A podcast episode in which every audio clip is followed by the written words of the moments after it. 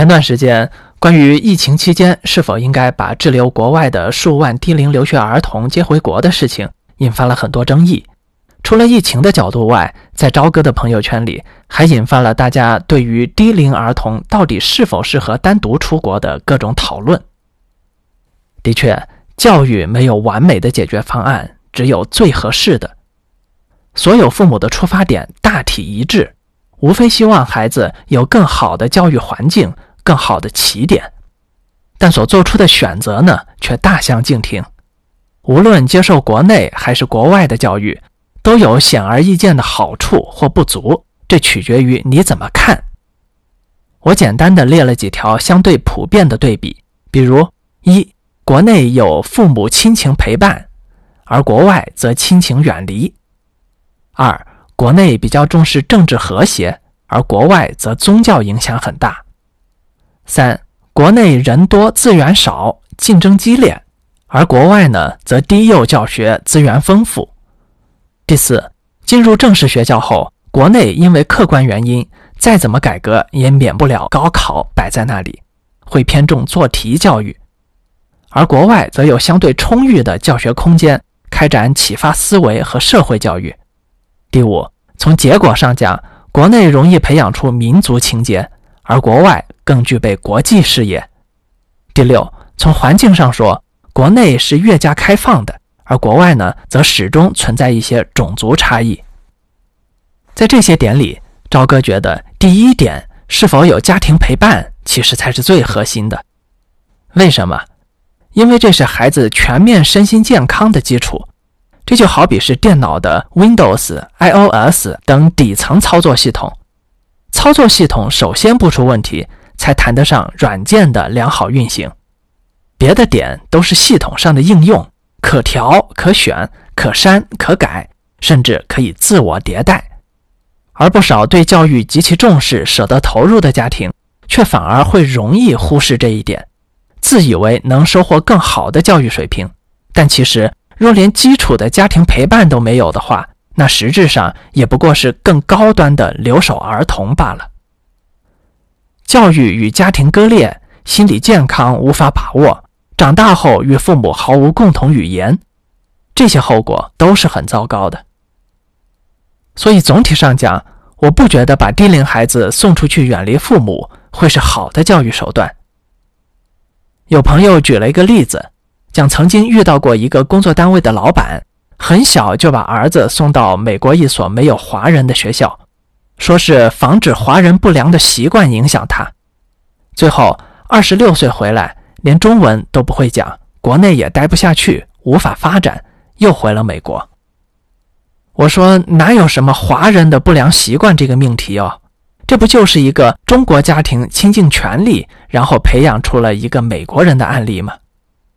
这是这个家庭自己的选择，是中还是美，本身也不能直接用对错来评价，我们不谈。但如果说有什么普遍特质的话，那本来就是构成亲缘关系和父母之间三观的文化内容，没了，可能也就不是你自己的儿女了。一些不良的习惯与思维方式，不是说你是华人就有，而是是个人就有，是其父母自己的缺点。跟族群无关，父母的言行举止都是被孩子模仿的东西。父母如果本身生活态度不对，无法控制脾气，又或者不能独立思考，不懂得引导孩子等等，这都要从自己身上找问题，并努力改善，而不能责怪自己的华人身份，又或是单纯的责怪国内的环境不好。要按他这个思路解决问题，那要想避免这些缺陷。得找个完美的人去带孩子，可惜这样的人永远不会存在。难道丢去外国给外国人带大就是好的？错了，那只是把自己的缺点换成别人的缺点，让孩子学习和模仿罢了。国外的环境和学校即使更好，也同样只是孩子成长的一部分。他的旅居生活环境对他的影响其实更大。长大后你能否适应自己的孩子还另说。朋友提到的这位老板能够奋斗成功，那说明他本身优点很多，肯定有很多好的东西值得传承。如果他能够潜移默化地影响孩子，就是很好的教育，可惜他对自己没有自信，也对民族没有自信。为什么不自信啊？一个只用几十年就能从最落后、势不可挡的变得越发强大的民族，凭什么不自信呢？当然，我是很赞同，当孩子大了以后，去更发达的国家和地方进行学习、开拓视野的。有能接受不同文化的能力，有国际视野是发展的一个趋势。老待在一个地方，多少会局限自己的思维，走出去才能够更上一层楼。但是。国际视野是怎么来的？是比较出来的。它本身隐含的意思是，你自己首先得有所得，你得有文化的根，然后接触更多，从而比较，用开放的心态去接受多元的文化。如果直接没有根，那岂不是随波逐流的浮萍？如果养成别的根，那么也只能得到嫁接后的果实。